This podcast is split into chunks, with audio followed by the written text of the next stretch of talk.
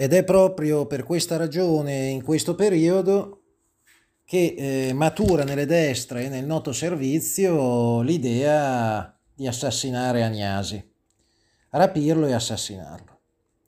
Grisoglia, la fonte del Viminale, che è nel noto servizio ma è rimasto amico di Agnasi, probabilmente lo avvisa del pericolo. Così Agnasi e Grisoglia decidono di inviare all'ufficio affari riservati la lunga e precisa nota del 4 aprile il 26 aprile del 72, poco tempo dopo la prima, Grisoglia invia una seconda nota in cui si dice di un incontro a Milano tra Agnasi e il segretario del partito del PSI Mancini, al quale Agnasi avrebbe chiesto appunto a Mancini di sciogliere, di reclamare lo scioglimento del noto servizio.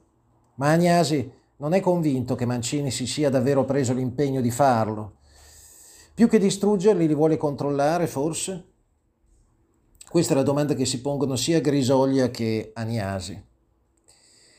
Il 26 ottobre del 72 di nuovo Grisoglia comunica. Il noto servizio è stato sciolto una settimana fa.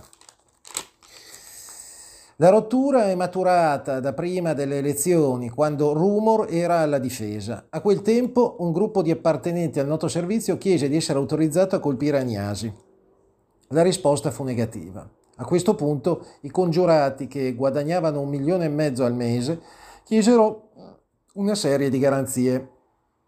A fine giugno ebbe luogo una riunione a Pratica di Mare, presso eh, l'aeroporto dove intervenne anche Andreotti. Chiesero come atto di buona volontà l'autorizzazione a nuovi arruolamenti, ad esempio Nardi, Gianni Nardi dei, delle SAM e Febo Conti. Febo Conti era un presentatore televisivo di destra. La risposta fu affermativa. Essi avrebbero dovuto essere convocati nello stesso aeroporto più avanti, ma non accadde mai. Ai primi di ottobre Battaini convoca i suoi collaboratori e dice loro che ormai non c'è nulla da fare.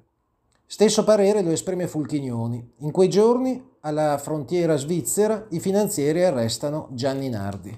Battaini, che da anni è legato a lui, capisce che è davvero la fine. L'arresto di Nardi e la campagna di stampa a suo danno è la prova che il clima politico è cambiato e che la DC torna a spostarsi verso sinistra seguendo Moro e la sua corrente. La documentazione storica e i fascicoli riguardanti le operazioni del noto servizio e le personalità politiche di Milano e dell'Alta Italia vengono consegnati a Pisanò, il missino direttore di Candido, da tempo legato a Battaini. Pisanò e Tom Ponzi e il senatore dell'MSI Nencioni trasportano i documenti più importanti in Svizzera, presso una banca. Il resto in una banca italiana.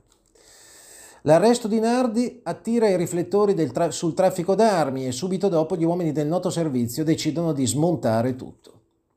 Si smobilita, ma di fatto il noto servizio viene messo in sonno, si immerge ma non si dissolve, anche perché gli aderenti non hanno alcuna intenzione di rinunciare allo stipendio di 1.500.000 lire al mese. Le posizioni amministrative degli appartenenti al noto servizio vengono sottratte al Ministero della eh, Difesa e gli stipendi vengono pagati dal Ministero del Tesoro e appartengono alla categoria del debito vitalizio dello Stato, come se si trattasse di una pensione. Lo stipendio si traveste da pensione, dunque. In redazione sempre al noto servizio i quattro nomi più scottanti erano Nardi, Cicchellero, Fumagalli e Vassilinov. Di Fumagalli, del Mar, ne abbiamo parlato, era un uomo legato agli oltranzisti atlantici. Cicchellero è forse stato uno dei più grandi contrabbandieri in Europa negli anni 60 e 70.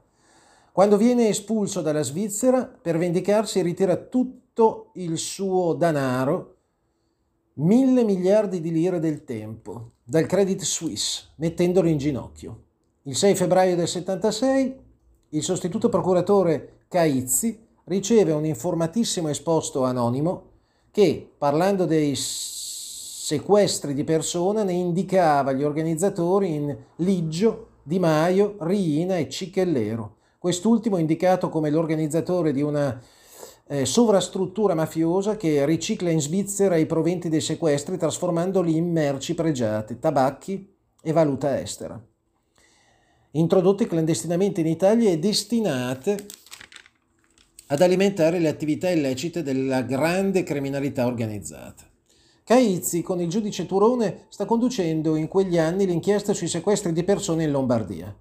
Il 15 marzo del 76 la Procura riceve un primo rapporto di polizia giudiziaria.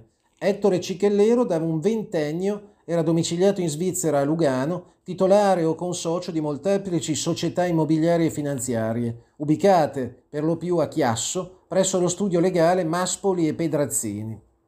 Il business, alla base, era il contrabbando di tabacchi, 10 miliardi l'anno, nei primi anni 60.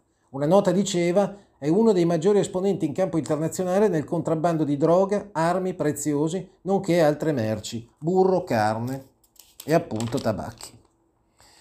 Tra i fiduciari italiani di Cicchellero comparivano Liggio e Di Maio. 15 marzo del 76 Cicchellero viene arrestato dalle autorità svizzere per falsificazione di certificati di esportazione e falsificazione di passaporto, ma nessun addebito per riciclaggio di denaro sporco. Resta in carcere fino al 26 gennaio del 77 quando viene espulso dalla Svizzera il 16 febbraio del 77 appunto. Tra le carte sequestrate nello studio del legale di fiducia di Cicchellero ci sono tre versamenti dall'avvocato di Cicchellero vecchio all'avvocato Dean che difendeva Nardi, 100.000 lire il 21 novembre 72, 150.000 il 26 marzo 73, 100.000 il 1 novembre del 74. Il primo versamento è di poco successivo all'arresto di Nardi e anche gli altri a ridosso dell'inchiesta. Vasselinov entra di prepotenza nell'inchiesta sul Mar di Fumagalli.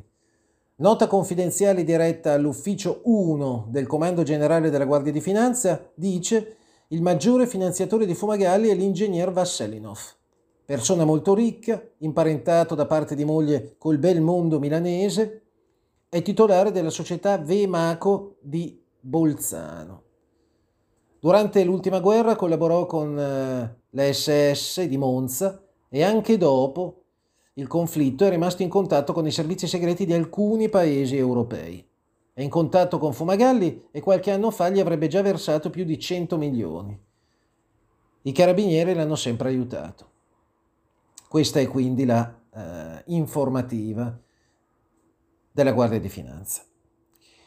Nato a Sofia nel 12, sembra essere un agente di paesi dell'est, non fa mistero Vasselinov di conoscere, di avere conoscenze e amicizie ad alto livello, sia in sede locale che a Roma, Saragat, Aloia, alti ufficiali dell'esercito e carabinieri. Chi lo conosce dice che la sua vera professione sia lo spionaggio. Consultando gli atti della commissione parlamentare d'inchiesta sulla loggia P2, si apprende che Vasselinov era massone sin dal 58 è possibile leggere il suo fascicolo personale presso la loggia Camea di Santa Margherita Ligure, la stessa massoneria che suscitò l'interesse di Giovanni Falcone nell'ambito della sua indagine sui rapporti mafia-massoneria.